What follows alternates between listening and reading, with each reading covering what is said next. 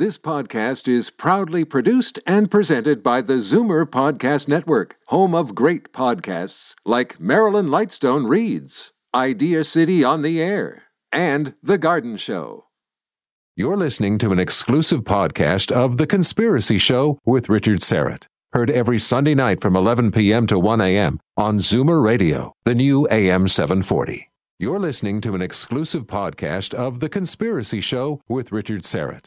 Heard every Sunday night from 11 p.m. to 1 a.m. on Zoomer Radio, the new AM 740. You are an old man who thinks in terms of nations and peoples. There are no nations. There are no peoples. There is only one holistic system of systems. One vast and immane, interwoven, interacting, multivariate, multinational dominion of dollars. And you have meddled with the primal forces of nature. And you will atone. Everybody knows that the dice are loaded. Everybody rolls with their fingers crossed. Everybody knows the war is over. Everybody knows the guys lost. Everybody knows the fight was fixed. The poor stay poor, the rich get rich. That's how it goes. Everybody knows. Live from Toronto, Canada, The Conspiracy Show with Richard Syrett from Zoomer Radio, AM 740. Everybody knows that the loaded. And in keeping with the season, if you log on to the website richardsyrett.com, Everybody S Y R E T T, Richard Syrett, S Y R E T T dot com. knows the good guys lost. After 10 years on the air, I still have to spell my last name, but that's okay. That's all right. We're in a forgiving mood. Uh, RichardSyrett.com. That is your, of course, portal to The Conspiracy Show. And at some point, we're going to fold this website into theconspiracyshow.com website. And that'll have all the information for both this radio show and the upcoming television show.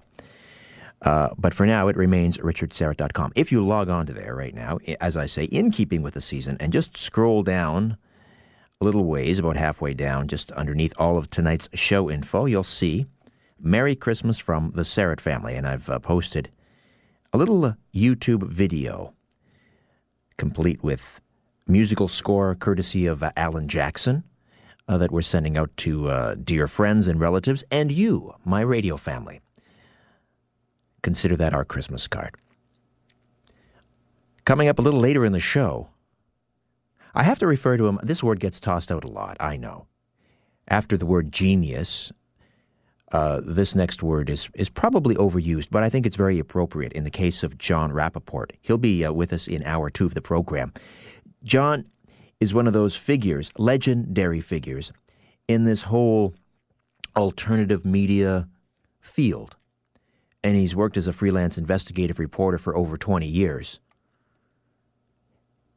Initially, he was working for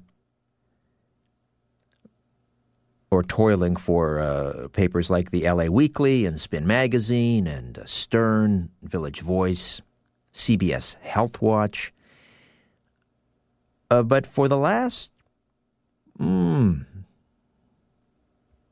20 years or so, he's, uh, well, not quite that long, he's sort of distanced himself. Or let's say he's operated largely away from the mainstream media because, as he puts it, his research is not friendly to the conventional media. He is the founder, of course, of NoMoreFakeNews.com. John Rappoport will be here. We're going to talk about the decline of public education and the loss of logic, and why now more than ever it's important to homeschool our children. John Rappoport in Hour 2. One of the things that this program does, and the guests that I present on this program, is to challenge the conventional wisdom, to make you think, which I guess also leads into hour two, talking about the role, the, the, the purpose of education, which is to arm you with the necessary information in order to go out in the world and make decisions for yourself so that you can build the ship that you sail in. The purpose of education is not just to get a job, although that's what it has become. It's for you to make decisions. And my next guest, not only is uh, he challenging conventional wisdom in a very large way, he's getting you to think. And that's always important. He is an independent antiquities scholar and the founder of the Pharaoh's Pump Foundation. We're going to find out all about that in just a moment. Essentially, it's a nonprofit organization dedicated to researching and developing energy systems and related technologies that were used by ancient mankind, and then develop applications for these energy systems in today's world. He's also the author of the new book, Lost Technologies of the Great Pyramid Stephen Myers, welcome to the Conspiracy Show. Great to have you aboard. How are you? I'm great. Thanks for having me on your show. One would have to, uh, I guess, ask the, the, the initial question is energy systems. What, pray tell, would that have to do with the ancient pyramids? We assume, or have been told from you know, the time we were in public school that the, the pyramids were burial tombs for the pharaohs. But there's been, you know, some other theories. Uh, one is that they were essentially granaries, and uh, others that they were some sort of a celestial observatory. Some of these actually have some, some, some credibility, but what do the pyramids have to do with energy, Stephen? Well, there's several ideas. Uh, certainly, pyramid power and other things, but it takes a tremendous amount of energy to move millions of tons of stone. And uh, that's true in modern times, and it was true in ancient times. And uh, I wrote my book, Lost Technologies of the Great Pyramid, to uh, explore the energy systems used by the original builders when they built the Great Pyramid and used it as they intended. A lot of your research is uh, is is based on the work of uh, uh, a friend of mine, Nelson Thall, a media scientist, likes to say, likes to say, you know, we we're standing on the shoulders of giants, uh, and and yes. and, and um, Edward Kunkel is is really a, a, pioneer in, in in this work. Tell us a little bit about Ed Kunkel and, and how you became aware of his research in this matter. Well, uh, it, it was a quite a journey to find Ed, Edward Kunkel's book. Uh, I had an interest in the Great Pyramid purely on a technical level. Uh, it's a 45-story skyscraper built in very uh, ancient times. Uh, they moved heavy stones, uh, thousands and thousands, millions of these heavy stones to build this structure. Well, conventional ideas by Egyptologists None of those ideas about a big ramp or hand cut stones to extreme precision have ever been demonstrated. And anyway, I was very dissatisfied with traditional uh, stories that Egyptologists have come up with. So ultimately, I found this book by Edward Kunkel called Pharaoh's Pump. And he wrote that originally in 1962, and it went through several editions.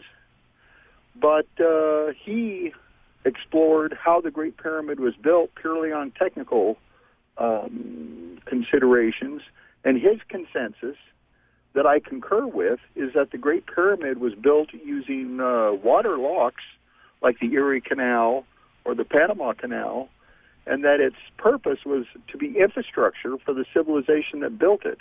And that infrastructure was a machine which was a water pump a water pump, something as prosaic as a water pump, not burial tombs for the great pharaohs, not a granary, not, as I mentioned earlier, a celestial observatory. Or, or was it multifaceted? I mean, is it possible that it served more than one purpose? Well, uh, I believe that for the original builders, it served one specific purpose, and that is to pump water. Just as a hydroelectric dam serves one purpose to uh, create electricity. The electricity is probably used for a number of purposes, as well as the pumped water was used for a number of purposes. But uh, that's our contention is that the Great Pyramid was infrastructure and was a water pump. Now, Stephen, are we talking about the Great Pyramid of Giza, or are we talking about all the pyramids of the Upper and, and, and Lower Kingdom, or are we talking about all pyramids worldwide? Our research is specific to the Great Pyramid, but uh, I, all the pyramids in the Nile Valley are built with differing degrees of precision, and they all have different designs. They have different slopes on their sides they're also made with different materials. Some are made with sun-baked uh, mud bricks. Others are made with limestone. And uh, it's hard to say about the other pyramids, but specifically to the Great Pyramid, it, and I believe it alone, was a water pump. Well, there you are, folks. There's one we probably haven't heard before. The lost technologies of the Great Pyramid, how the Great Pyramid was built.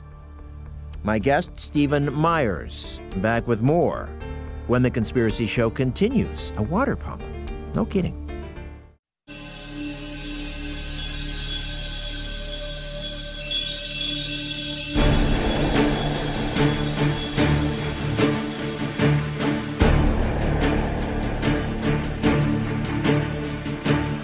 Different views make great conversation.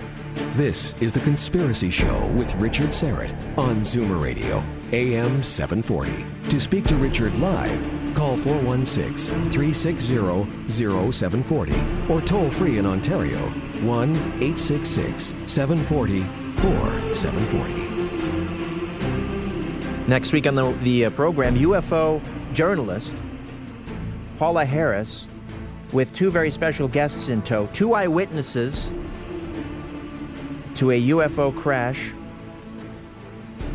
that she promises will rival the legendary UFO crash at Roswell, New Mexico in 1947. This one is far more uh, uh, contemporary, recent, and two eyewitnesses, first hand accounts of that UFO crash. Individuals who saw bodies, I am told. That's uh, next week. Right now, we're talking Lost Technologies of the Great Pyramid. How the Great Pyramid was built. Author Stephen Myers is with us. And uh, Stephen, there's a great quote uh, you have in the book from G.K. Chesterton, which is very uh, appropriate. The function of the imagination is not to make strange things settled, so much as to make settled things strange. And for most of us in our minds, the function, the purpose of the pyramids was something that was settled uh, I mean, I mean, you're really flying against not only you but uh, Edward Kunkel, flying against conventional wisdom, officialdom, the uh, the uh, established order in uh, Egyptology and antiquities over there in Egypt. I mean, politically, is there any fallout writing this type of book and and, and, and, and, and making these sorts of assertions? Well, certainly, there's uh, people that have their own ideas. Uh, that's for sure. Uh, traditional Egyptologists talk about a big ramp, and they talk about uh, people with uh, strong back muscles that can pull these heavy stones and that type of thing. But uh, studying Egyptology, I learned something that most people don't know, and that is that the science of Egyptology does not engage in the scientific method. They've never demonstrated many of the pivotal technical requirements to make the Great Pyramid. They're, the precision cut casing stones, uh, the science of Egyptology has never made one. They've never even made a precision cut surface similar to the surfaces on the stones in the Great Pyramid. They've never moved a stone around a corner of a spiral ramp. Uh, they say that uh, a stone was set in place every two minutes They've never moved two stones in four minutes. So Egyptologists have a story to tell, but that's all that they have. They, they don't have any demonstrative evidence to substantiate what they're saying. All right. Well, let's talk. A lot, of, a lot of ideas uh, fly in the face of conventional thought. There was a guy who decided that uh, mold that people would cut off of bread that could make people uh, well, sick people well, and that was the guy who developed penicillin. And uh, Nikola Tesla, Nikola Tesla, he he said that wire, water, uh, excuse me, electricity could go both ways in the same wire. That was very unconventional thought uh, when he was developing alternating current. So yes, this is a revolutionary idea, but a lot of people that are familiar with it say that it is very compelling. All right, let's talk about your demonstrable evidence uh, that, the, in fact, the, the Great Pyramid was a water pump, a very sophisticated water pump. What is the evidence? Oh, oh there's a lot of evidence, tremendous amount of evidence. Herodotus, uh, the 5th century BC historian, talked a lot about water at the Great Pyramid. He said that the Great Pyramid was like an island surrounded by water. There used to be a wall around the Great Pyramid that existed up until the 19th century. It's gone now. But that wall, we feel, impounded uh, water around the Great Pyramid. There was a silt inside the Great Pyramid. Uh, Petrie, Flinders Petrie, an early researcher who studied the Great Pyramid, uh, discovered this uh, silt inside the Great Pyramid. Uh, there, uh, the salts that were in the Queen's Chamber and the uh, Grand Gallery deposits were like mineral deposits from water. And uh, the passages and chambers are constructed to be uh, air and water tight. The uh, stones are cemented together. That's not to keep the pharaoh's soul from leaking out. That's to keep the water from leaking out and the uh, casing stones on the outside are cemented together. They are still watertight today, the few that remain. And again, that's not to keep the pesky rain in Egypt out. What that is was to keep water in during construction. So that and a whole host of other things that's discussed in my book uh, about water on the Giza Plateau, that type of thing, and uh, that indicates that it was a water pump.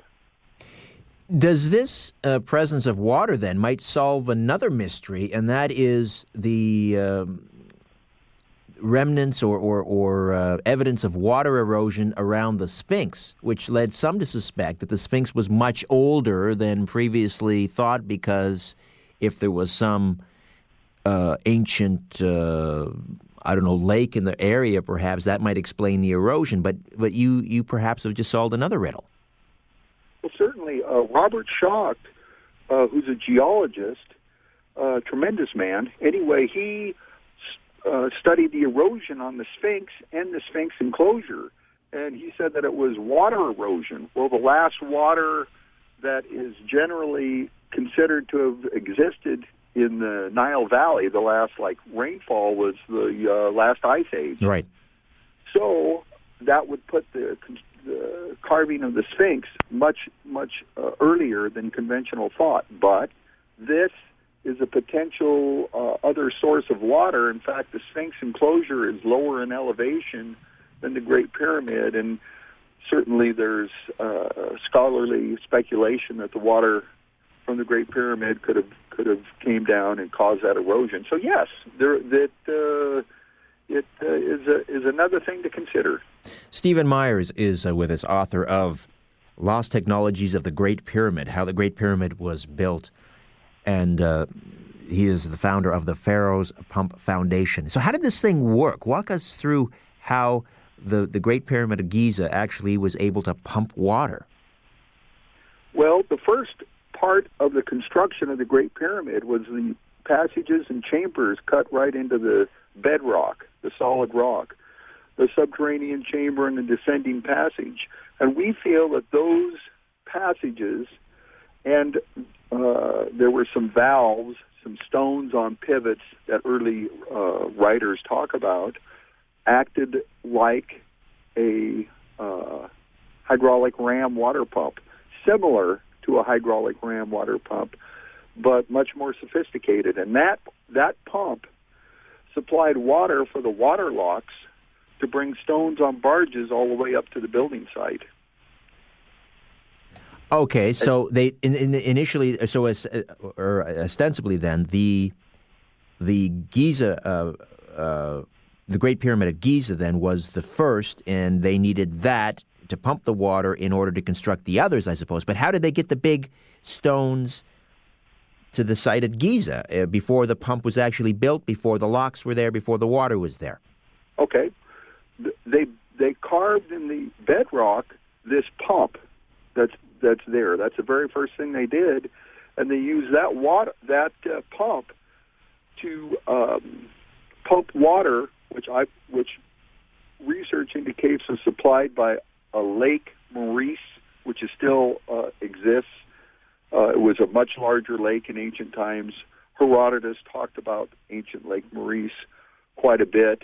But anyway, that that water was uh, supplied to the Giza Plateau, and then uh, the water pump allowed the construction of the Great Pyramid in this way. The first stones they set in place were the first level of casing stones. So imagine the stones that were on the outside. So imagine those stones set in place, cemented together, and the pump would fill that area up with water. So it would be like a square pond right on the Giza Plateau. And there were water locks from that pond all the way to the building site. And that allowed stones on barges to be brought from the Nile all the way up into that pond. And the stones were moved from the barges and set in place in the in that pond. And when that pond was filled with stones, the first level of the Great Pyramid was completed. Then they put the next level of casing stones all the way around, and it allowed that pond to be at the next higher level, if you will. And the water pump supplied water for that pond and also a series of water locks from that pond all the way down to the Nile. And they built the Great Pyramid level by level and uh, all the way up to the apex. Simply by raising the level in the uh, in the locks. Ingenious, yes. absolutely ingenious, and it really solves a lot of riddles. How do they get those huge stones in place when we're told we can't even construct a crane powerful enough to lift something that heavy? It all makes sense, Stephen Myers. I, I appreciate that. All right, we'll uh, take a uh, quick time out. Listen, when we come back, I want to find out what happened to the pump, what happened to the water. Back with more of The Conspiracy Show. My name is Richard Syrett. You're listening to an exclusive podcast of The Conspiracy Show with Richard Syrett. Heard every Sunday night from 11 p.m. to 1 a.m. on Zoomer Radio, the new AM 740. If you're a regular listener not only to this program, but also to AM 740 Zoomer Radio here at 550 Queen Street East in Toronto, you'll uh, know that my weekly feature, which is a three or four minute little vignette called Strange Planet with Richard Syrett, airs Friday, Saturday, Sunday evenings at around uh, 7:30 p.m., I believe. Uh, I uh, I have another collection of those that I'm uh, issuing on CD. This will be Strange Planet Volume Two, and it will be available before Christmas. We're just getting it um, completed, and uh, as we speak, the artwork is being done, and uh, and so forth, and uh, that will be sold at Conspiracy Culture. 1696 Queen Street West, our good friend Patrick White and his lovely bride Kadena. Uh, so look for that, Strange Planet Volume 2, before Christmas, just in time for Christmas. Strange Planet Volume 2, a nice little stocking stuffer. All right, uh, coming up later in the program, John Rappoport of No More Fake News. Right now, fascinating take on the uh, the Great Pyramid how it was built and why it was built. Stephen Myers is with us. What happened to this uh, this pump, uh, uh, Stephen? I mean, are there any remnants of it that maybe were misidentified? We didn't they didn't uh, they didn't know what it was or what it was for, or has it completely vanished? No, the pump uh, still exists, it, but it doesn't work right now. I believe, based on research, that initially the reason why it stopped working is the uh, there was a malfunction in the king's chamber and damaged that chamber. The ceiling stones in the king's chamber are broken, and some of the stones in the wall, the massive stones, are spread apart. And we believe that there was a malfunction there that caused those things. but also there's been the damage from the uh, ravages of man throughout the centuries, uh, damaging everything, taking the casing stones off and damaging uh, some of the mechanism that existed inside. So uh, that's why it doesn't work now.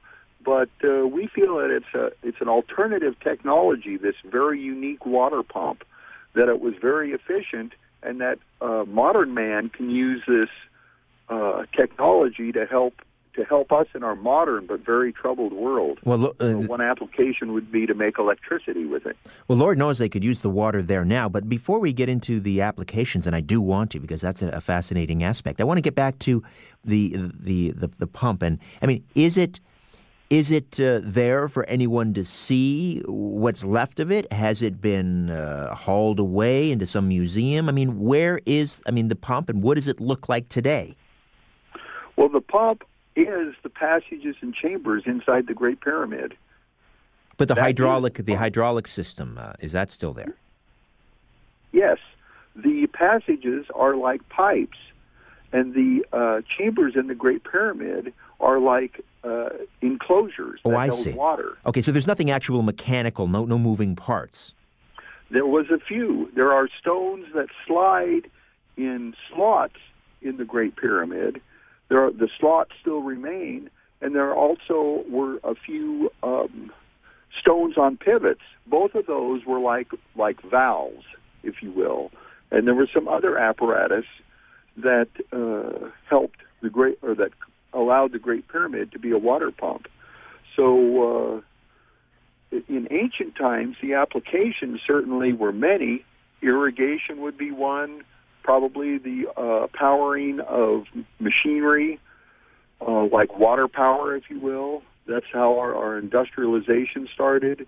Also for experiments, you know, um, scientific experiments. I see the Giza Plateau more as a as an industrial park than any type of graveyard, that type of thing.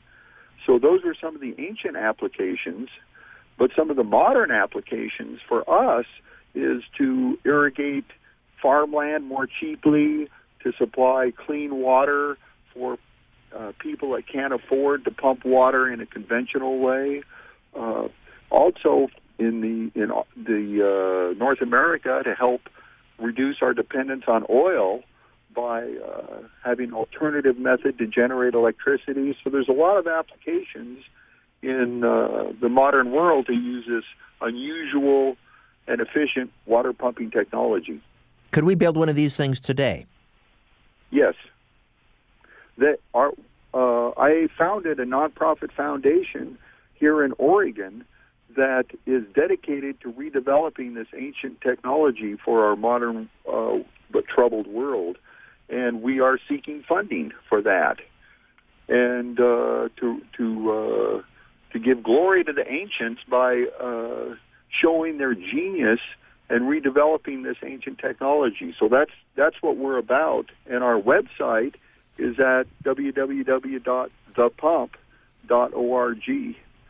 I've hooked up. I've hooked up to. to sorry, uh, Stephen. I was just going to say I've hooked up to your site on my site. If they go to my homepage and just click on your name, Stephen Myers, good. it'll take you right to the website. That's even better. So, uh, and it talks about what our what our foundation's goals are, our mission statement, uh, some of the uh, activities that we're doing, that type of thing.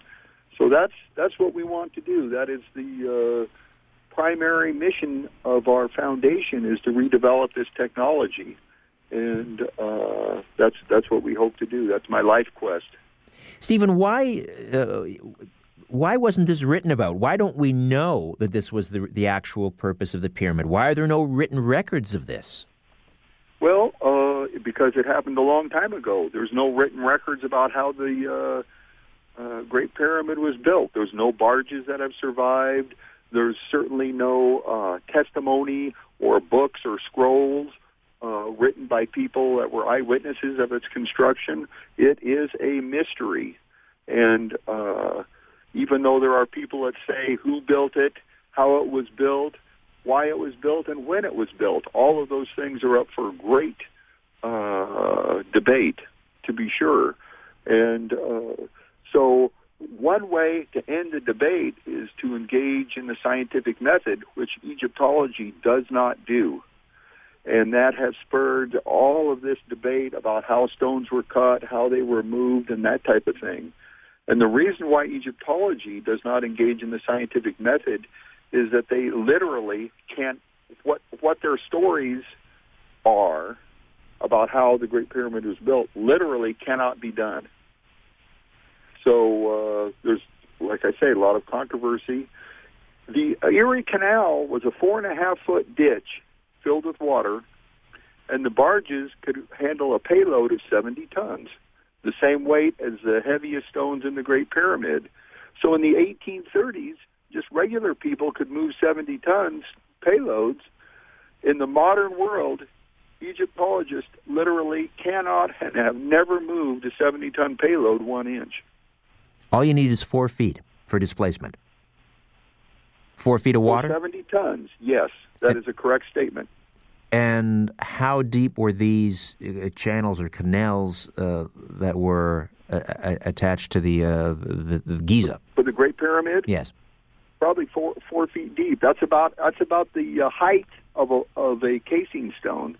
How interesting. Mm, indeed. So they put on a casing stone. That the pond was about four four and a half feet deep or so. They filled that up with stones, uh, level level by level, and built the Great Pyramid. The book has a lot of illustrations about the uh, each step of the process of moving and placing the stones, and uh, so uh, that that helps a lot. Those illustrations. The book is available certainly on Amazon.com, and also as an ebook, a Kindle ebook. So if people are into that, they can they can go that route. It, it's it's indeed a, a, radical departure from the uh, the assertions of modern uh, Egyptology. Uh, now, is it fair then to say that? I mean, you mentioned uh, the, the, the the pyramid being almost the center of an industrial park. Yes. Was the Egyptian empire then uh, uh, built upon this technology? Is this what allowed Egypt to expand and grow and and uh, and, and, amass uh, tremendous uh, wealth? it is beyond the scope of our research as to who built the Great Pyramid. We, we just are concerned about the technology, how it was done, more so than who. It's interesting that Egyptologists know a lot about Egypt, ancient Egypt, yet they uh, it's not been demonstrated that ancient Egyptians could have created the extreme precision or moved the stones with the technology they have. So possibly the Great Pyramid might have been built much earlier, maybe before the uh, last catastrophe, or who knows. But uh, I know that in uh, the Middle East, there are artifacts that have been electroplated, and there's a lot of other very interesting high technologies in the Middle East, like the Baghdad battery and a few other things that point to some culture that had a high understanding of physics and were able to develop some very fascinating and sophisticated technologies. How did the misconception then that these were burial tombs for the pharaohs get started? Oh, that's easy. Egyptology is born from a culture of people robbing graves. The difference between a grave robber and an Egyptologist is that the uh, grave robber doesn't have a college education and the Egyptologist does. That's the difference. And oh uh, boy, I can see. yeah, that's yeah. Uh, that's not going to sit well with the over there, is it? Well, what, what can you say? There are books out about all the things that were stolen by these early explorers, whatever you want to call them, Egyptologists or whatever. One book is called "The Rape of the Nile," about all these artifacts that were ripped off and everything else. But uh, if let's say let's say I'm hungry for uh, let's say a gold statue. Well, I see the Great Pyramid, and I say, well, maybe there's a gold statue in there. Let's go rip it apart and see what we can find. So if you know if if you're a hammer, the world is a nail, and if if you make your living taking stuff out of tombs, then you you're going to try and rob whatever's in the uh, in the Great Pyramid. In fact, Egyptologists say that there that there was a mummy in there, but it was stolen in ancient times before Egyptologists could steal it. I mean, literally. That's what they say. Interesting. Almost. Interesting. yes. That's quite an admission, So- isn't it? Yes. you have a preconceived notion. It's very similar to uh, in the Middle Ages when the in Europe the Bible was you know very important. The Bible talks about big buildings in Egypt that were uh, granaries. So what does that make the uh, pyramids? Granaries. If you went to college in the Middle Ages and you and they asked you what was the what were the pyramids, you'd say granaries. You'd get it. You'd get it right. I mean, literally. Right. But So, why? So if if the, the it was a, a essentially a water pump, then why did they need to build such an elaborate structure to to protect? I guess the the water pump. They wanted to keep it sort of you know to to keep the water in, prevent the water from seeping out. But why so? You know, if this forty five foot structure or forty five story uh, structure, why did they need to make it so elaborate? Well, it's it's uh, if they if they had plate steel, they would have only needed to make the walls of the chambers inside the Great Pyramid only a quarter inch thick. Okay, they didn't have plate steel; they used stone, um, and ultimately had to make it a lot physically a lot bigger, if you will. Just like we make very thick and big hydroelectric dams out of poured stone or concrete, if you will. So uh, that's that's why they did. Not that not that the original builders were primitive by any means. They made a structure that lasted at least 45 centuries. So they used stone for longevity, and uh, and that and also they because they used water to move the stones, they needed to make in, in effect like four dams that backed up to each other, if you will, and impounded water in the middle as it was being constructed. So, uh, so that that's why they do it. And again, the book has illustrations about all of that, and uh, so that's that's why it was built so huge. All right, Stephen, stay put. A few more questions remain. Lost technologies of the Great Pyramid, how the Great Pyramid was built, and perhaps more importantly, why. And now you know. But there's more to know, and we'll get to that. When the Conspiracy Show continues, my name is Richard Syrett.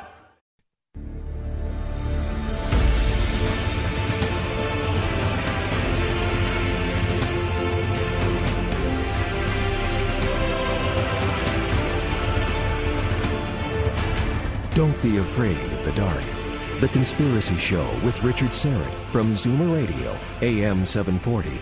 To talk to Richard, call 416 360 0740 or toll free in Ontario at 1 866 740 4740.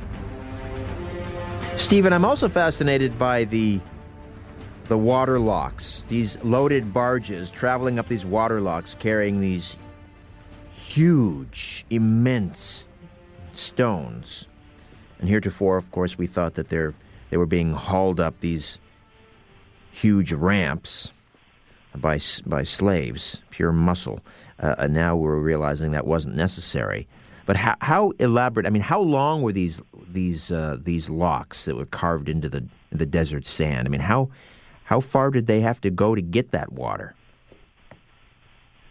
Well, the water locks were between the construction site and the Nile uh, River, and uh, which was it was much closer than it is now to the Great Pyramid, and the uh, size of the locks is under scholarly debate, but uh, they would have probably.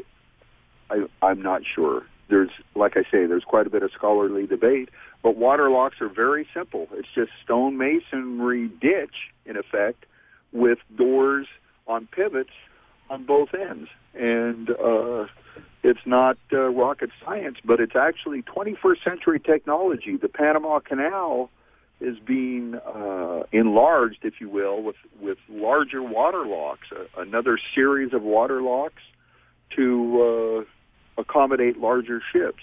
And they're they're doing that in the 21st century because it is the technology of choice to move our heaviest objects. Water locks in ancient times was the technology of choice to move their largest objects. What about just the idea of, of bringing water? When I look at the, the situation in the Middle East and the, the, the politics and the tribalism and the, and the uh, never ending cycle of violence, to me, it mm-hmm. all boils down to it's not, it's not religion ultimately, it's about water. It's about a scarce resource and, uh, you know, battling over control of the headwaters of the Jordan and, and so forth. Uh, how could this technology uh, be used in the Middle East? Uh, I mean, could they? Would we be able to, to deliver using this technology fresh water to uh, you know the Palestinians and the and the uh, and the Syrians and, and, and so forth? You are correct about water. Water will become a more uh, important resource than oil. Ultimately, in Africa, there's a lot of, uh, I believe, wars over that uh, resource and everything. But it's interesting. In Africa, what is the largest structure ever built by mankind? The dam in Egypt. No. No, no? the High Aswan Dam. The High Aswan Dam is much bigger than the Great Pyramid. No, that's what I said. The, the dam in Egypt. I couldn't remember oh, the name. Okay. Yes. Yeah, excuse me. Well, anyway. The Aswan Dam. Yes. What that dam does is it is a water pump. It creates electricity, and that electricity is used for a massive irrigation project. So, in modern times, mankind builds massive water pumps to uh, as prosperity machines, if you will. In ancient times, mankind created this great pyramid, which was a water pump, to uh, create prosperity for their civilization.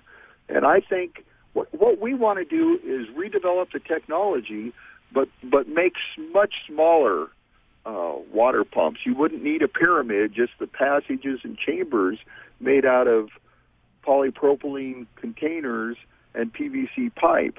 And we're developing the best we can with the resources we have, this ancient technology, and people can use them to uh, generate electricity and microgrids. They can uh, irrigate marginal farmland cheaply and do a whole host of things with this technology. So that's that's what we want to do and uh, you know we certainly uh, are interested in people that want to uh, partner with us and and help us reach that goal. Is the idea that this pump could draw water for, from long distances? Well, what what it did was uh, that's that's either a, quite technical question, but uh, water from Lake Moeris was made available to the Giza Plateau and that source water right at the Great Pyramid uh, was uh, moved through the passages and chambers and exited the King's Chamber vents. And then that pumped water was used probably for a whole host of purposes, including uh, creating uh, compressed air and a whole a whole bunch of other things. So it was quite sophisticated, but that's that's how it worked. The water came in the descending passage and out the king's chamber vents. But I guess what I'm asking is, uh, in terms of uh, applications today, uh, if you had these uh, these pumps, uh, would you be able to deliver to a particular area that's experiencing a, a drought and so forth water from a long distance? Yes, uh, they they normally I, I apologize, I didn't understand your question, but yes, they're usually at, at the source water, and then they pump water up. Some some pumps are are uh, draw water up quite a bit, but this pump actually is at the source water and then pumps water up uh, quite a way. So yes, they they would be used in any number of uh, applications and uh, to help keep us off our addiction of oil. It would be an alternative technology, just like wind, solar, and then this very ancient technology to reduce uh, the the geopolitical unstabling effects of oil, and uh, we've got to come up with something. That's that's for sure. Uh, also, I'm I'm I'm I'm guessing here, just uh, trying to think uh, other you know other applications. I'm, I'm sure these have been thought of, but I think one of the challenges is when you're trying to deliver water. Uh, let's say you have a desalination plant um, located on the coast. How do you get that fresh that that seawater that has been trans, uh, uh, transformed into fresh drinking water inland? But if you could deliver the seawater inland and have the desalination plant on the other end, then you could have a virtually inexhaustible supply of fresh water. You are very astute and understand the potential of this uh, technology. Pumping water is actually very expensive. Uh, ask any farmer, and uh, it costs a lot of money to pump water. So if there's a way to reduce the cost of moving water, it will really uh, make a big impact environmentally and also economically on uh, in the world. It, I think that there's a tremendous potential for this technology, and perhaps most importantly, geopolitically, the impact. I mean, as I, I, I am quite serious. I mean, I think once you can provide uh, fresh water uh, to the Middle East, to all regions, you've gone a long way in solving what has been uh, seen heretofore as an intractable situation. It's, it boils down to lack of fresh water. I agree with you. Uh, that's a big factor, and it would it would turn the desert into a garden, and that's what we think happened when the Great Pyramid was operational. It would turn uh, farmland, you know, from from barren land, it would be farmland. It would transform toil into prosperity and uh, poverty into wealth. So that's that's what we think. It would be a uh, this this technology will make the world a safer place, a cleaner place, and a uh, a place that people can raise their children much safer than than now. So that that's what we think the potential is for our our modern world, and uh, you know that's what we're all about at our foundation. Stephen, thank you so much for this. Again, the book is Lost Technologies of the Great Pyramid, and uh, the website is thepump.org, www.thepump.org. Appreciate your time tonight. Well, thank you, Richard. It means a lot to me to be on your show. Not at all. We'll do it again. As we approach the anniversary of John Lennon's death, we'll uh, play a little Strange Planet episode for you in uh, his honor when we come back, The Conspiracy Show. You're listening to an exclusive podcast of The Conspiracy Show with Richard Syrett. Heard every Sunday night from 11 p.m. to 1 a.m. on Zoomer Radio, the new AM 740. We deal in illusions, man. None of it is true. But you people sit there day after day, night after night, all ages, colors, creeds. We're all you know. You're beginning to believe the illusions we're spinning here. You're beginning to think that the tube is reality and that your own lives are unreal. You do whatever the tube tells you. You dress like the tube. You eat like the tube. You raise your children like the tube. You even think like the tube. This is mass madness, you maniacs. In God's name, you people are the real thing. We are the illusion. So turn off your television sets. Turn them off now. Turn them off right now. Turn them off and leave them off. Turn them off right in the middle of the sentence I'm speaking to you now. Turn them off. Brainwashed in our childhood. Brainwashed by the school. Brainwashed by our teachers and brainwashed by all their rules. Brainwashed by our leaders by our kings and queens.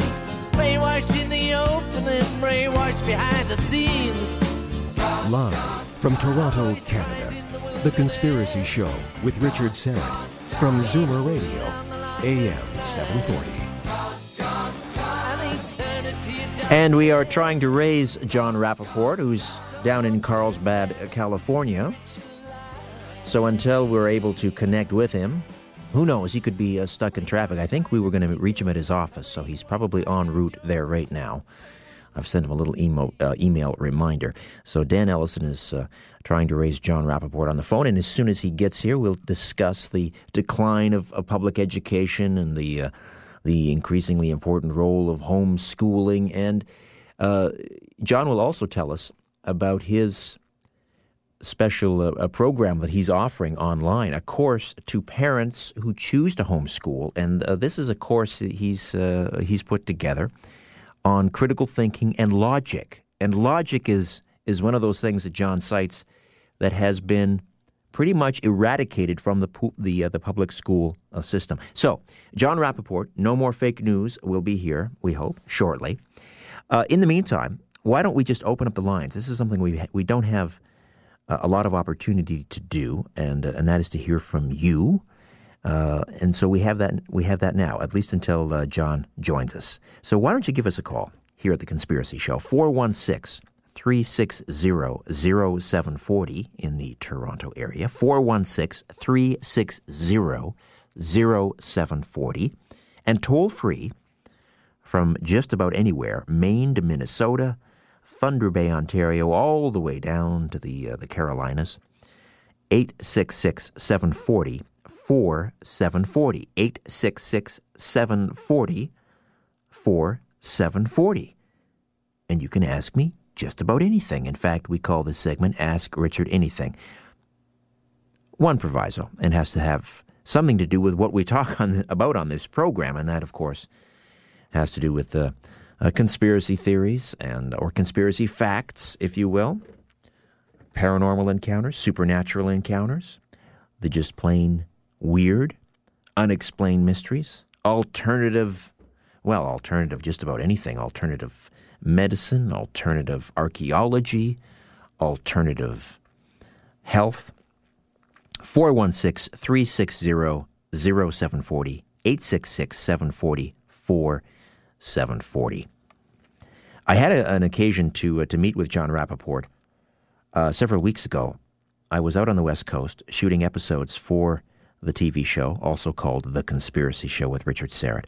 And I met John at his office in uh, Carlsbad, California, as I mentioned. And we had a great conversation about one world government. That will be one of the featured episodes in the, uh, the first season of the TV show. We'll talk about one world government. And I mentioned earlier as well, I referred to John Rappoport as legendary. You know, in the, I guess, the, if there's a pantheon of uh, researchers in the, the field of conspiracy theories and so forth, I would certainly put John Rappoport up there in that company with uh, people like G. Edward Griffin, of course, the author of The Creature from Jekyll Island, who I also met on that same trip, uh, about, about a day before, I think, or a day after. I met with John Rappoport, had a great conversation with G. Edward Griffin about the Federal Reserve System, which will be another episode. And we had a great conversation about his new film on chemtrails, which will be yet another episode. So you've got John Rappoport, you've got G. Edward Griffin. You would also have to add to that list, I think, Jim Marrs. Uh, because Jim, is, I think, is he's a perennial New York Times bestseller. And of course, his book Crossfire w- was the sort of the blueprint for the Oliver Stone movie JFK. And uh, Jim's other uh, uh, book, Rule by Secrecy, has sort of become one of those must have books uh, for uh, fellow truth seekers. It's a wonderful primer if you're looking for a great book to sort of jump into this whole mysterious world uh, that would be one, I would say. Ruled by Secrecy by Jim Marrs. Uh, so Jim, John Rappoport, G. Edward Griffin. I would add Dr. Len Horowitz to that uh, that pantheon as well.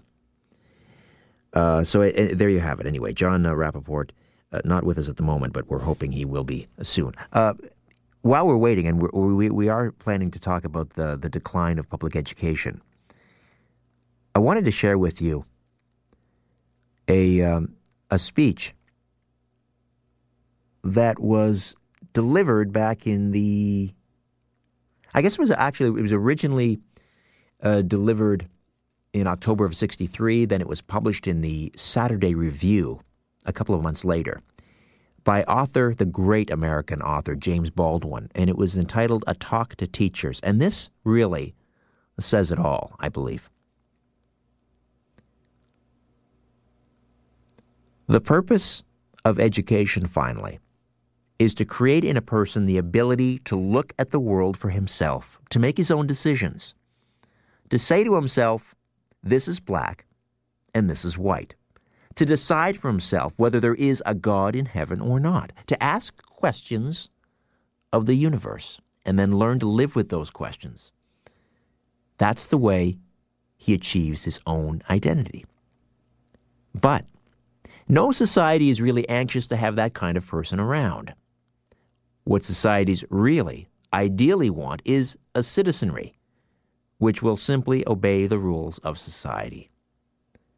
If a society succeeds in this, that society is about to perish.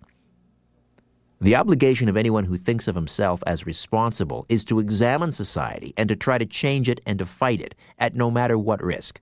This is the only hope society has. This is the only way societies change.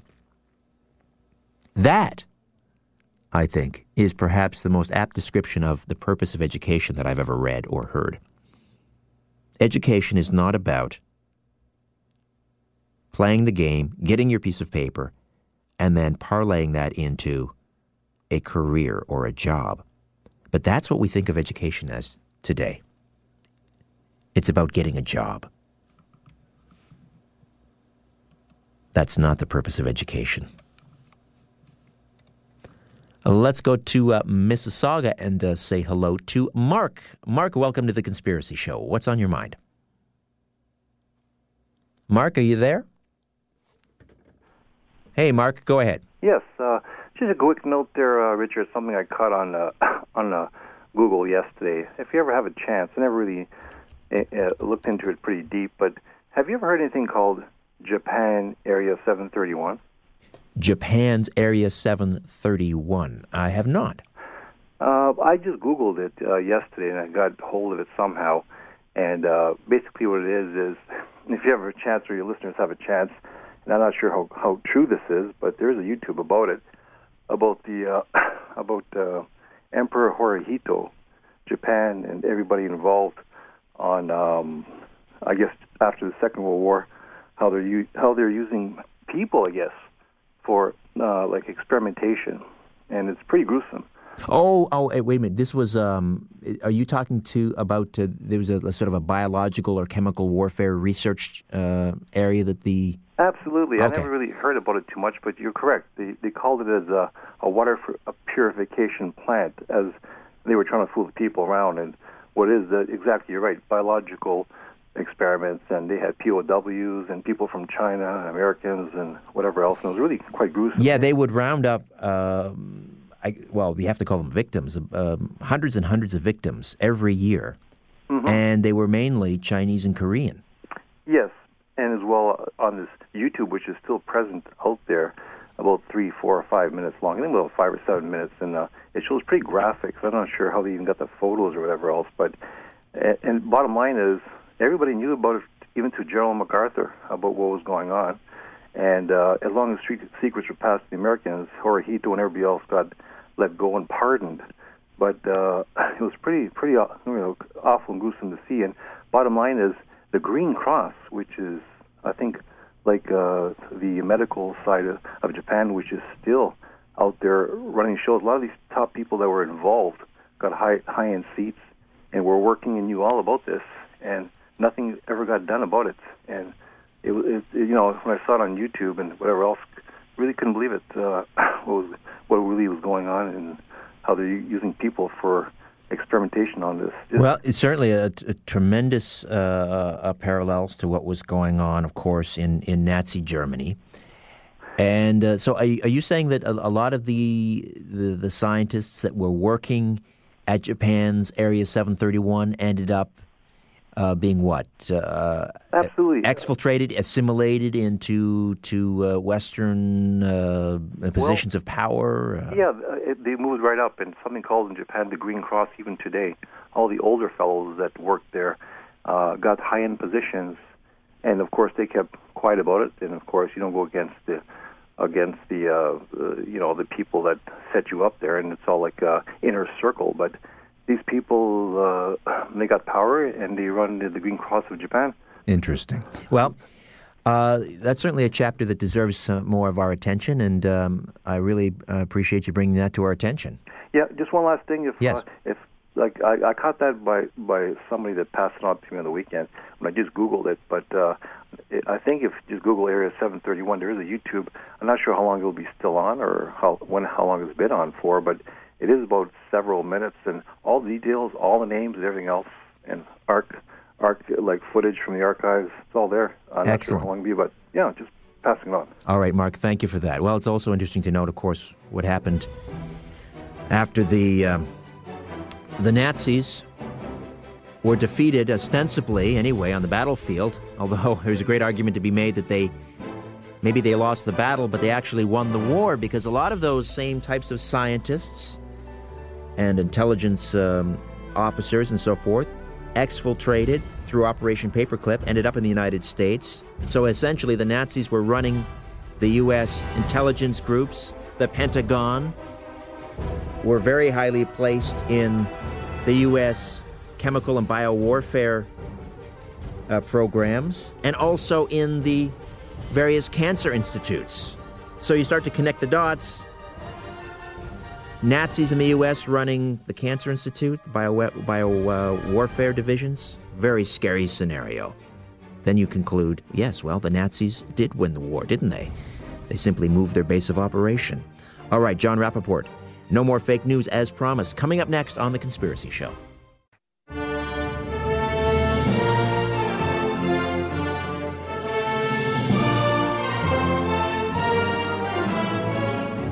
Big Brother is listening, and so are you, to The Conspiracy Show with Richard Syrett from Zoomer Radio, AM 740.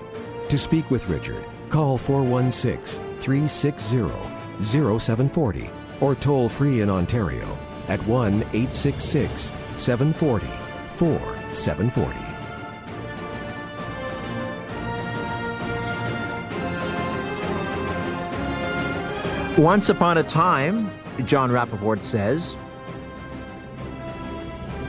there were or there was meaningful instruction in our public schools in things like critical thinking and logic. There were textbooks which listed 15 or 20 traditional logical fallacies, and students were taught how to spot those fallacies in any argument or presentation.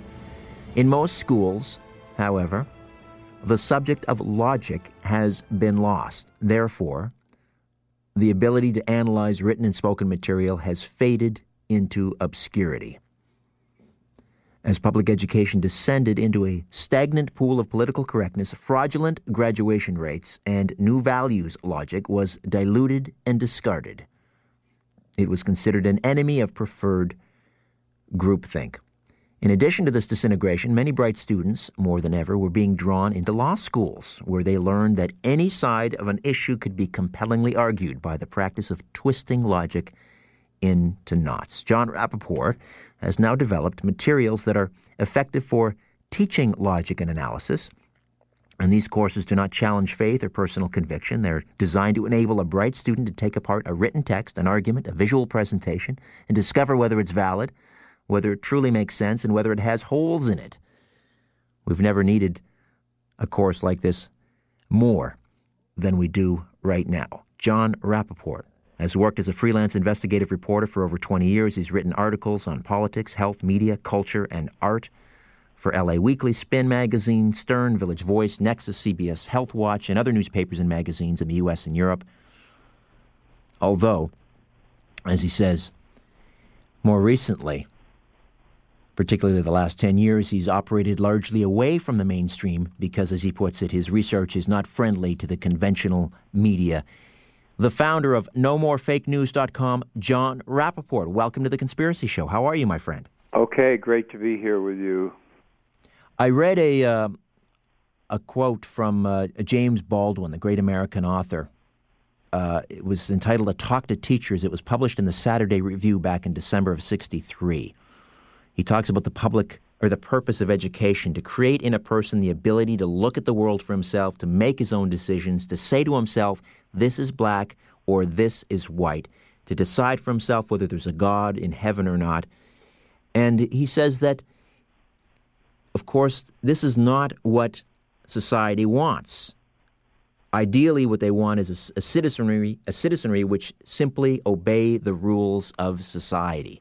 But this type of society, if it succeeds, is about to perish. That's where we are. We are right now. Uh, wouldn't you agree, John Rappoport? Yes, absolutely. We are at that point right now, and it's the culmination of many, many decades of uh, education that has descended further and further away from that standard of being able to be independent minded and to look at things directly and to look at them for yourself. That's what's happened.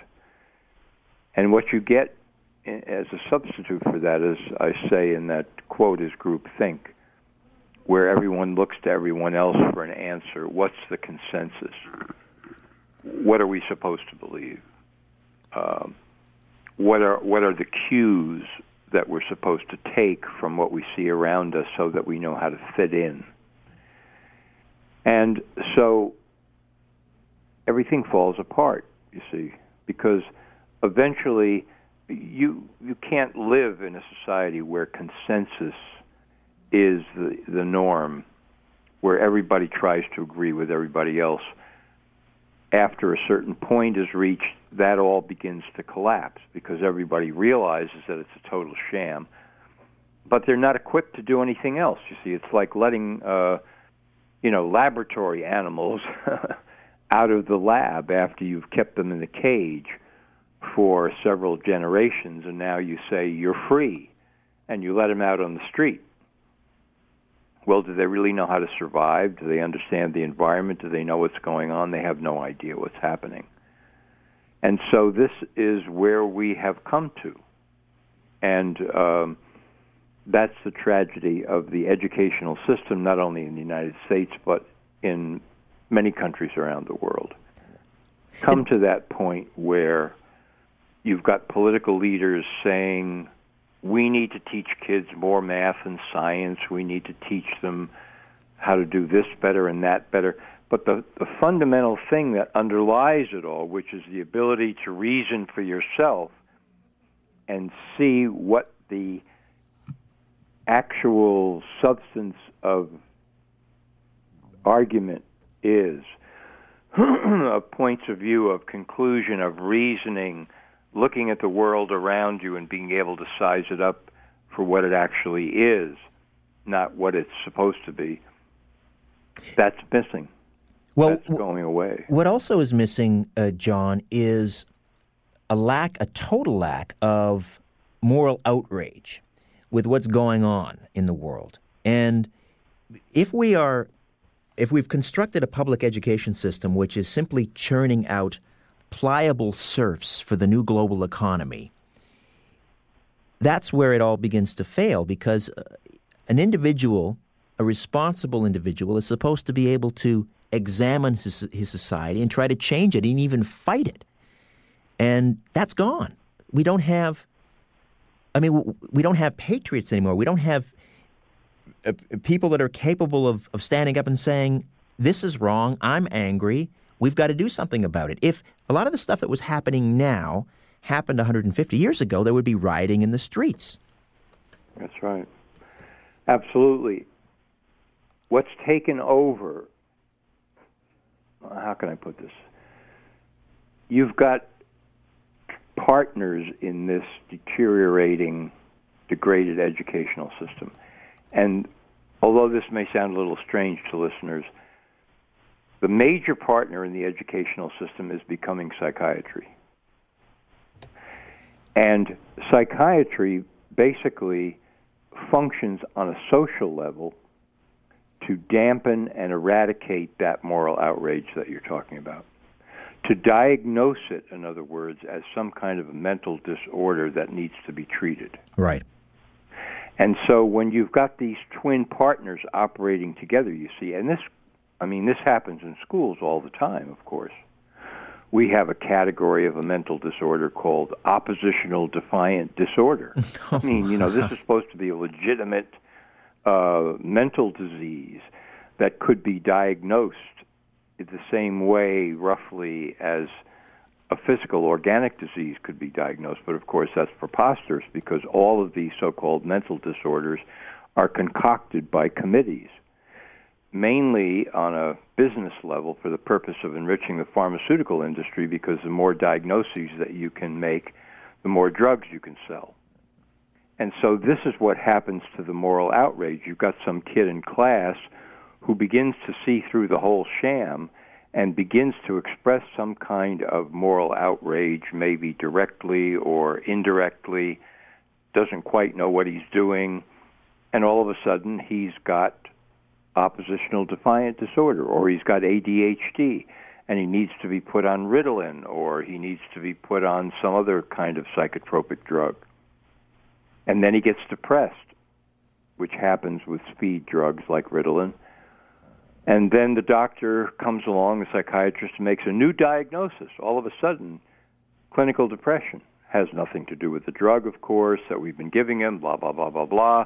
This is a new condition, and now we have to give him Prozac or Zoloft or Paxil.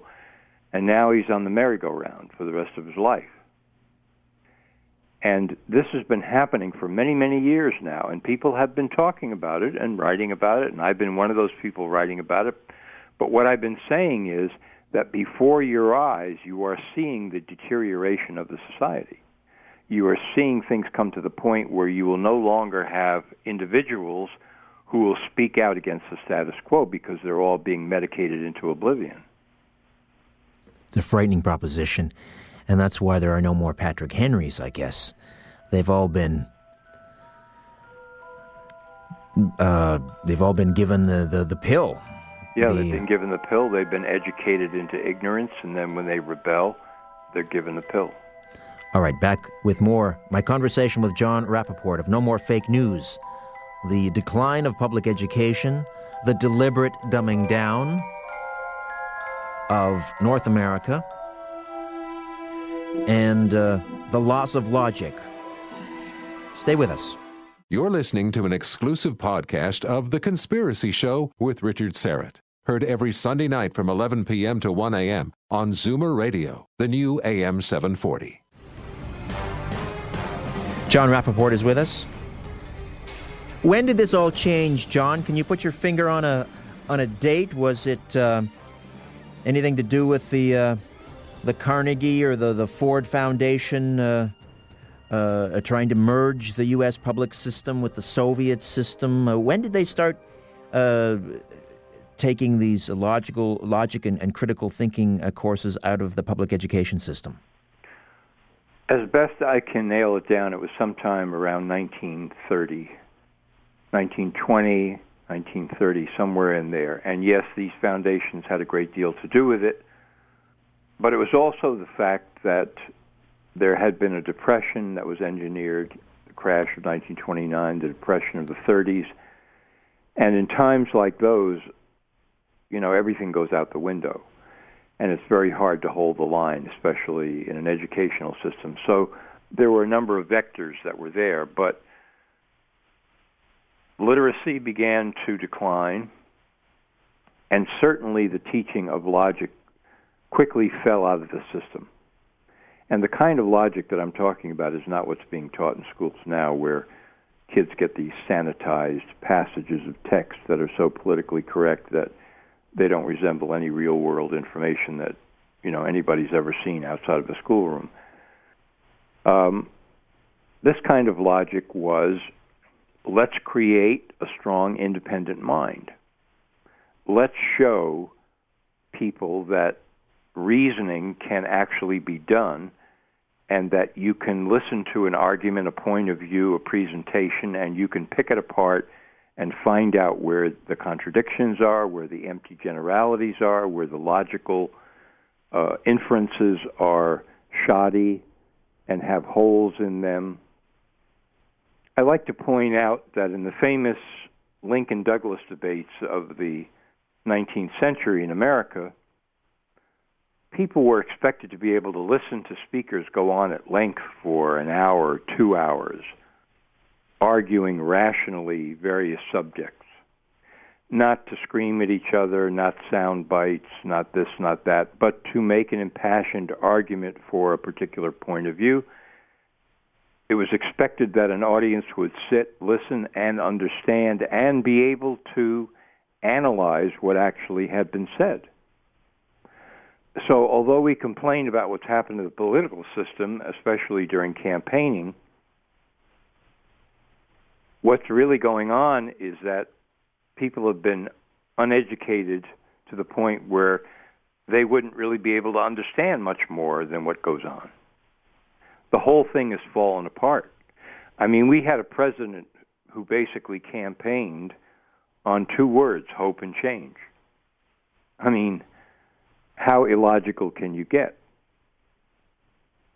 Does anybody stand up and say, hope for what? Change into what? Precisely. Exactly what are you talking about?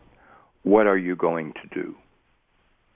Let's strip the fat away and let's see what it is that you're actually saying. No, people were unable to do that. And so the whole thing became almost like a tent revival meeting where people were swept away with the notion that some, everything was going to change because they had been stupefied by the educational system and could no longer think. And when you have people who can't think anymore, they react as a mass, as a collective, as a group. And then you no longer have a republic, you no longer have a constitution, you no longer have uh, the foundations of a nation. Thomas Jefferson and James Madison both were not only students of logic, but they were devoted students of logic. Jefferson went to school, to college, so that he could study with a particular professor of logic. We have 122 pages of notes by James Addison, Madison about his study of logic. The Declaration of Independence and the Constitution were written as logical, flowing, reasoned documents. And nobody can understand what they possibly mean unless they understand logic. No one can see the flow of the argument or what the basis of freedom really is all about unless they know logic. And it's been erased out of the public schools. Deliberately? Deliberately, absolutely deliberately, sure because, as Baldwin said in the quote that you read, what happens if you begin to reinstate it? Now you're creating independent individuals. Well, that's not something that anybody wants in this country, you know, who's connected with politics or institutions or federal agencies. Nobody wants that because now you're actually going to make a populace of people who can think for themselves and who will not be taken in by nonsense and absurdity. Tell me about your course, uh, uh, John, uh, on, on logic and critical thinking. That, if I understand correctly, it's designed for parents who are homeschooling. Yes, that's right. And it's also designed for parents or adults who want to do this as independent study. And I've had a number of people who order the course for that basis. It's an 18 lesson course. And it leads up to, through many, many examples, some long passages that I've written to make them resemble news stories, political speech, scientific uh, folderol, and nonsense that we read in the newspapers every day, internet uh, semi quasi journalism, and the idea is that the student and the teacher attack these passages. And in a CD that I have that goes along with the course, I analyze these big six core passages uh, down to, you know, the gnat's rear end to show all of the flaws, that, logical flaws that I have embedded in these passages intentionally so that we're now talking about students who become tigers. They learn how to take apart written material, dissect it, do surgery on it, analyze it, find all the logical flaws in it, so that they are no longer confused about information. They feel confident in being able to attack information and realistic kinds of information that people encounter all the time. That was the purpose of the course, and that's what I've never seen in any other logic course, including logic when I studied it in college extensively. We never really got down to, well, here's the kind of material that you find in the newspaper or in a textbook or in a you know a long political speech or in a government policy or in a a Karl Marx or a John Dewey or a you know somebody who's Sigmund Freud uh, who's really influenced society. Let's look at these people. Let's look at what they wrote. Let's take five pages out of what they wrote and let's really analyze it and see if it's logical or not. And if it's not, exactly why it isn't. Not just, oh, well, doesn't seem to make sense to me, you know. No. so that's the purpose of this. And it's studied in 18 lessons, and, you know, it's a, there's a final exam, and I wanted to put a wedge in the door before it closes completely on the educational system and allow people who are homeschoolers to educate their kids to be strong and independent. Uh, when we think of um, arguments, they all have the same structure A, therefore B. They begin with one or more premises. You got A, which is a fact or assumption upon which the argument is based, and then they apply a logical principle, therefore, to arrive at conclusion B. So let's um, walk through some of the, the more common logical fallacies. Okay. The first one is empty generalization. That means that a person is making a statement that sounds reasonable or interesting or attractive, but when you really look at it, it says nothing. And that would be, say, a statement like, people's needs must be met.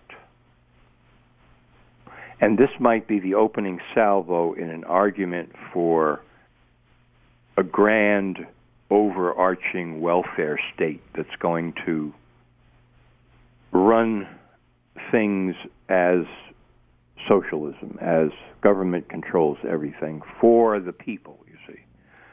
So people's needs must be met. But of course, then you, and this is very elementary, but let's start there. You know, so which people? How many people? Everybody? Which needs? All needs? who decides what the needs are? The people themselves who have the needs? Does this mean that every group, including groups that want to pretend to be victims, have a right to make up a fantasy about something that they feel insulted by or disrespected by, and therefore they can get government money? That they can be supported by tax money? Is that what we're talking about? What are needs? Let's hear it. See? Now, if politicians were forced to argue after uh, an attack like that, you would really begin to see where they stood philosophically. And I'm talking about, you know, any president of the United States, certainly, and I assume any leader of the Canadian government, you know, for the last 30 or 40 years, if you got them up there. You say, Sir, Mr. President, you say that people's needs must be met. So let's hear exactly what needs you propose to meet. Now we have something to chew on. Now we can begin to talk. But this is going to take a while, you see. This is not just three minutes or five minutes. It's ridiculous. This is a real conversation. So the biggest logical fallacy is the empty generalization, which when you begin to pin it down, you actually find out what the reality is. And that's all. That's the way politicians uh, speak uh, these days. It's just Oh, empty they generalizations. it's this way all the slogans. It's slogans, which Yeah, mean nothing. Slogans, empty generalities. Uh, another one would be um, we must have a dictatorship of the proletariat. Well, Karl Marx uttered those words how many students today in schools, let's say high schools, would even know what he's talking about? Would even know what the word proletariat means? And yet, this was a philosophy upon which a major portion of the world was put under the gun as communist states. Who is the proletariat? What are you talking about? Are they all the workers? Just some of the workers? What do you mean the dictatorship of the proletariat? Do you actually mean that, say, 50 million people are going to uh, move to Moscow uh, and suddenly they're all president? What the hell are you talking about? You know, and this is where the Marxist argument falls apart completely when you begin to question that generality because what you discover is that what he's talking about is that a few strong men will take over and they will do what they think is necessary for the proletariat, meaning all the people. So it's just a it's a very uh, clever argument on behalf of yet another tyranny. In the United States, this whole business of people's needs must be met is the slogan that's been used as an anti-generalization for the last 30 40 years to indicate that in a much softer, kinder, gentler way, we are going to put every function of human life under the aegis of the federal government. So, if you just knew this and you began to challenge politicians on these generalities, to explain exactly what they're talking about, to engage in a debate, a real debate. You know, uh, I've made a suggestion to a friend of mine who I think he's going to start a television network out of New York, but this goes for everybody. There should be a debate channel on television. I, that's great. A great idea. I love it.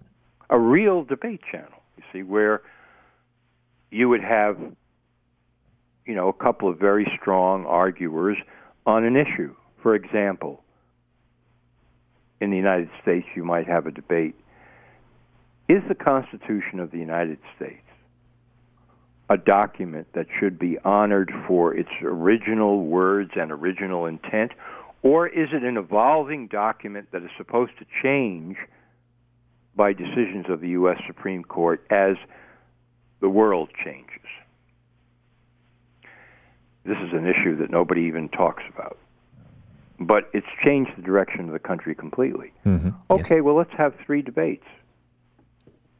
Let's have Speaker A talk for an hour, Speaker B talk for an hour. Then let's have a few questions. Then the next night they come back with rebuttals. Now, the thing that I've noticed about this, as crazy as it sounds, oh, nobody would be even interested in that. Man, there is a fantastic hunger in the country, in the world, for exactly this kind of thing. People want to know more and they want and in order to know more they've got to have the tools of logic to be able to analyze what actual people say when they speak at length seriously about a serious issue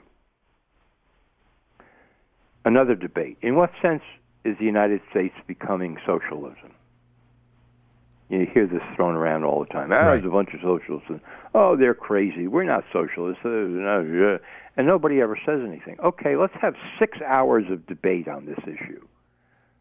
And let's really get into it. I'd like another debate on what is the true nature of the Federal Reserve. Is it public? Is it private? Is it creating money out of thin air?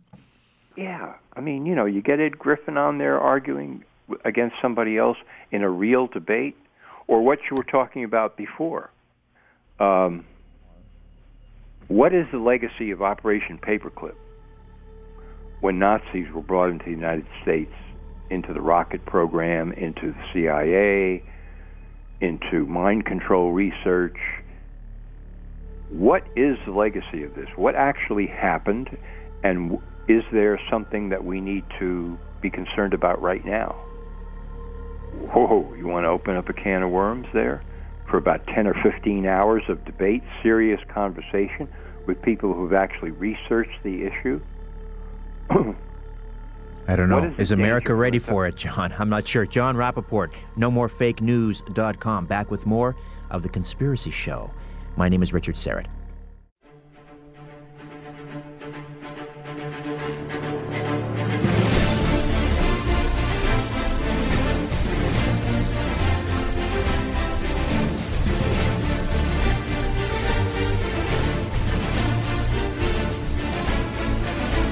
When you look at the sky, ever wonder if someone's looking back?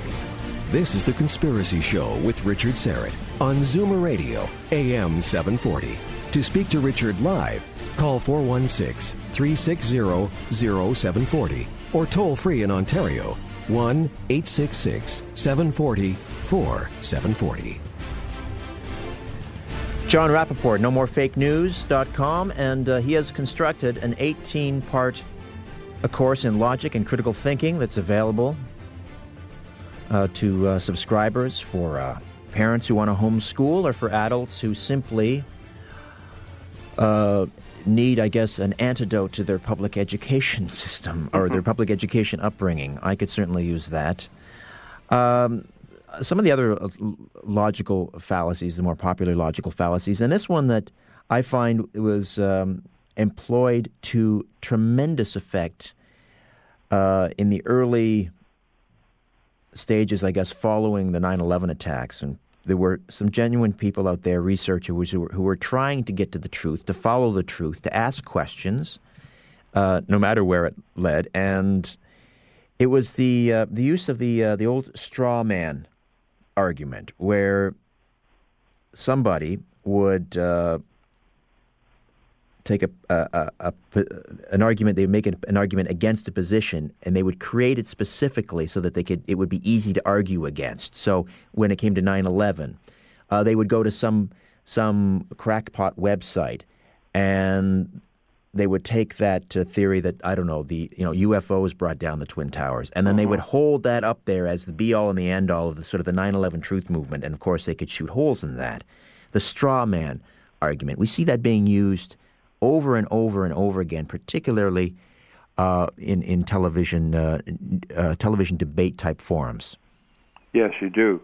They bring on somebody who is not prepared really to go up against uh, you know a smooth talking anchor on network news. He presents a pretty lame argument, and then you know he's shot full of holes. He's the straw man and that is supposed to defeat the entire position as if he is, as you say, the sole representative of that position.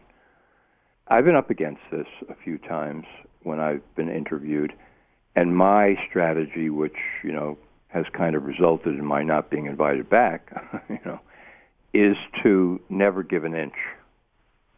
They're not really prepared for that because they think that they're going to make a straw man out of you. And the fallacy that goes along hand in glove with that is called the ad hominem argument, where you attack the person and not the argument. And you see this a great deal in relation to 9 11. And here's how the argument is made. Anybody who would say that the tragedy that happened on 9 11 could somehow implicate certain people inside the American government have to be unpatriotic, treasonous SOBs who should be put behind bars and prosecuted for, you know, defaming and degrading the population of New York City and all the people who died that day. You hear that argument a lot from the political right in America.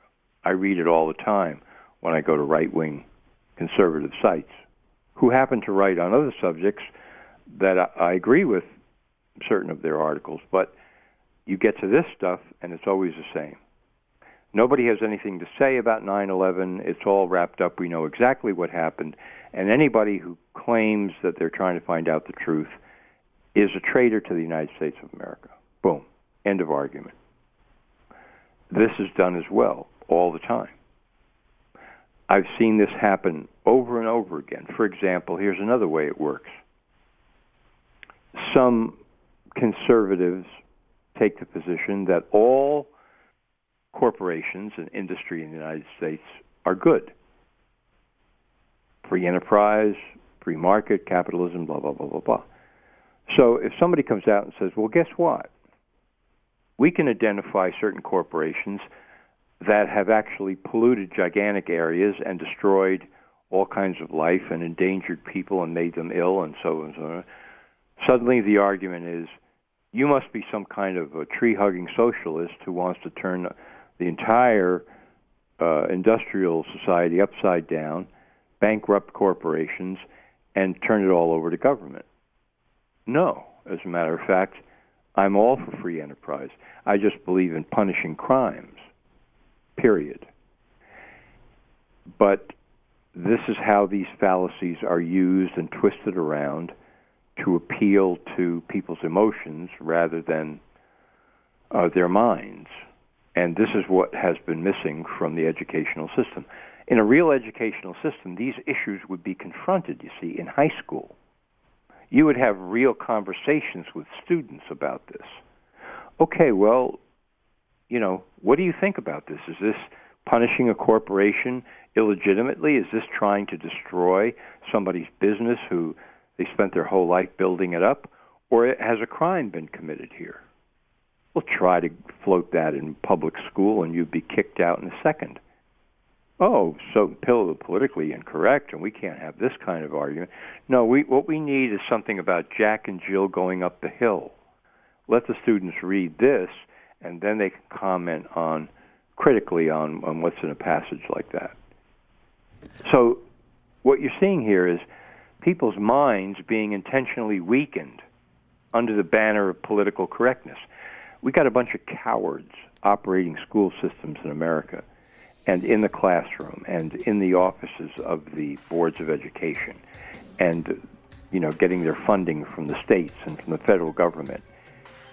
We've got thousands and thousands of cowards, absolute lily livered cowards, to use an old phrase, who are afraid to put up a real issue to be discussed in logical terms in reality in the classroom, which would make students stronger, more independent, more free, more logical, more rational, more tough. More dangerous. More dangerous. We'll come back. We'll find out how we can subscribe to John Rappoport's logical and critical thinking course. Stay with us.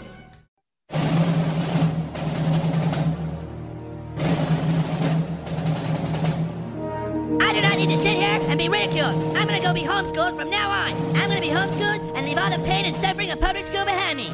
Screw you guys. I'm gonna be homeschooled. Take a look around. What do you really see? This is where you can tell all about it. This is The Conspiracy Show with Richard Syrett on Zoomer Radio, AM 740. John Rappoport, how do uh, people subscribe to your uh, logic and uh, critical thinking course? Well, in order to order it, let me just give you an email because that's the simplest way. They just get in touch with me directly. I've got all kinds of uh, material I can send them. Describe the course. It's QJR Consulting at gmail.com. If they just email me, inquire about the course, I'll send them uh, some material about what it is, and they can decide if they want it or not. That's the direct way. What's the state of homeschooling in the in the U.S. In certain jurisdictions, it seems to be embraced. In others, uh, my hmm. gosh, well, I know in Germany, for example, uh, they'll they'll send you to jail. They'll put your children in. Um, there have been documented cases. Children have been taken from their parents' homes, placed in mental institutions. Wow. Well, it's expanding and exploding all over the United States, and some of the major battles have already been fought and won because in the early days there was a lot of trouble in the U.S. with homeschooling. But now it's gotten to the point where it's been much more widely accepted. In fact, in many places, the county will give you materials free of charge, uh, books, textbooks, and so on, if you're homeschooling your kids. The problem is that then you're teaching the same drivel that the kids are learning in public school. So it's a much patchworked system.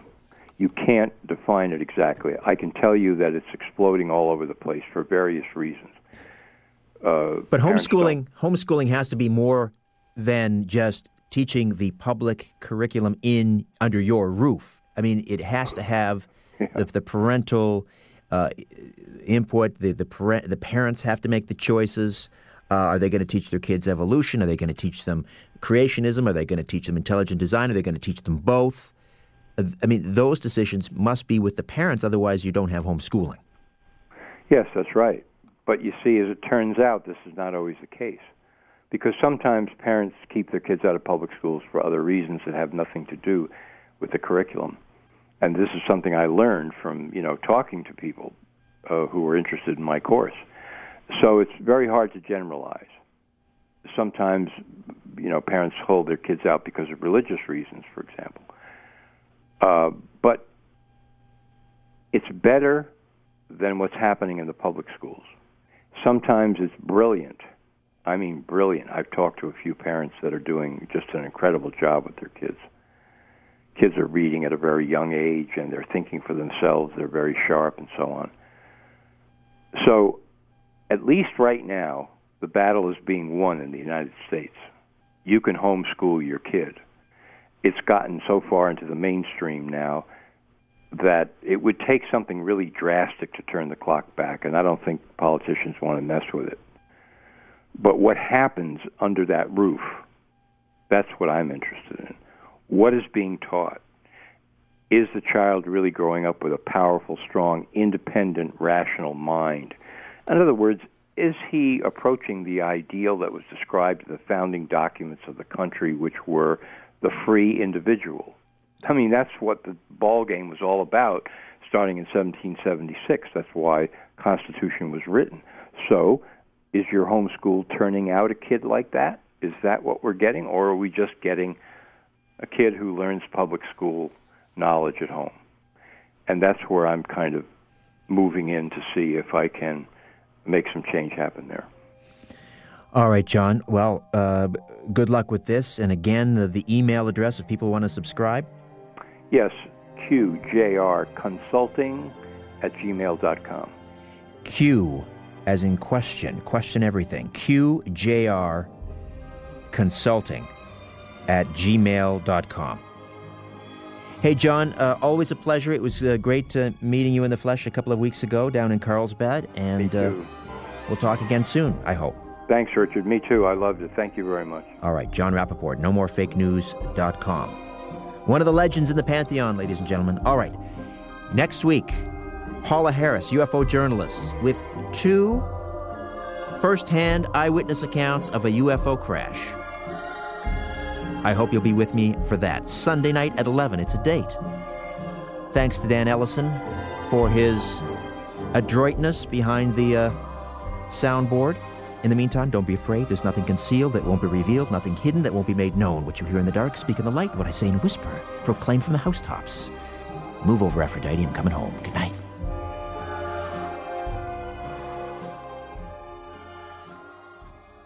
This podcast is proudly produced and presented by the Zoomer Podcast Network, home of great podcasts like Marilyn Lightstone Reads, Idea City on the Air, and The Garden Show.